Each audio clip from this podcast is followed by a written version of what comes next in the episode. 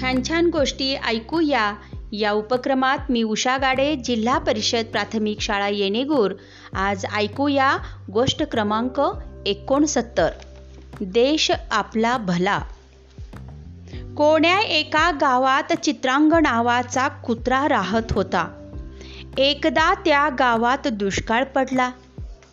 कित्येक दिवस चित्रांगला काहीही खायला मिळाले नाही. तो भुकेनं व्याकुळ झाला. अखेर त्यानं आपलं गाव सोडलं. दुसऱ्या एका गावात गेला. तिथं एका घरात चित्रांग घुसला.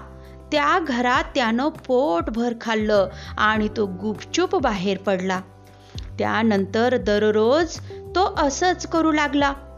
जेव्हा तो घरातून खाऊन पिऊन बाहेर पडायचा तेव्हा त्या गल्लीतली कुत्री त्याला घेरून टाकत. चित्रांगला पाहून ती भुंकायची आणि त्याला बोचकारायची ढकलायची. तो रक्तबंबाळ होऊन जायचा. गल्लीतल्या कुत्र्यांनी त्याला जगणं कठीण केलं होतं. एक दिवस चित्रांगनं विचार केला यापेक्षा तर आपला देशच चांगला होता. तिथं आपलं पोट जरी कसं बस भरत होतं तरी हा रोजचा त्रास तर नव्हता. असा विचार करून चित्रांग परत आपल्या गावी आला.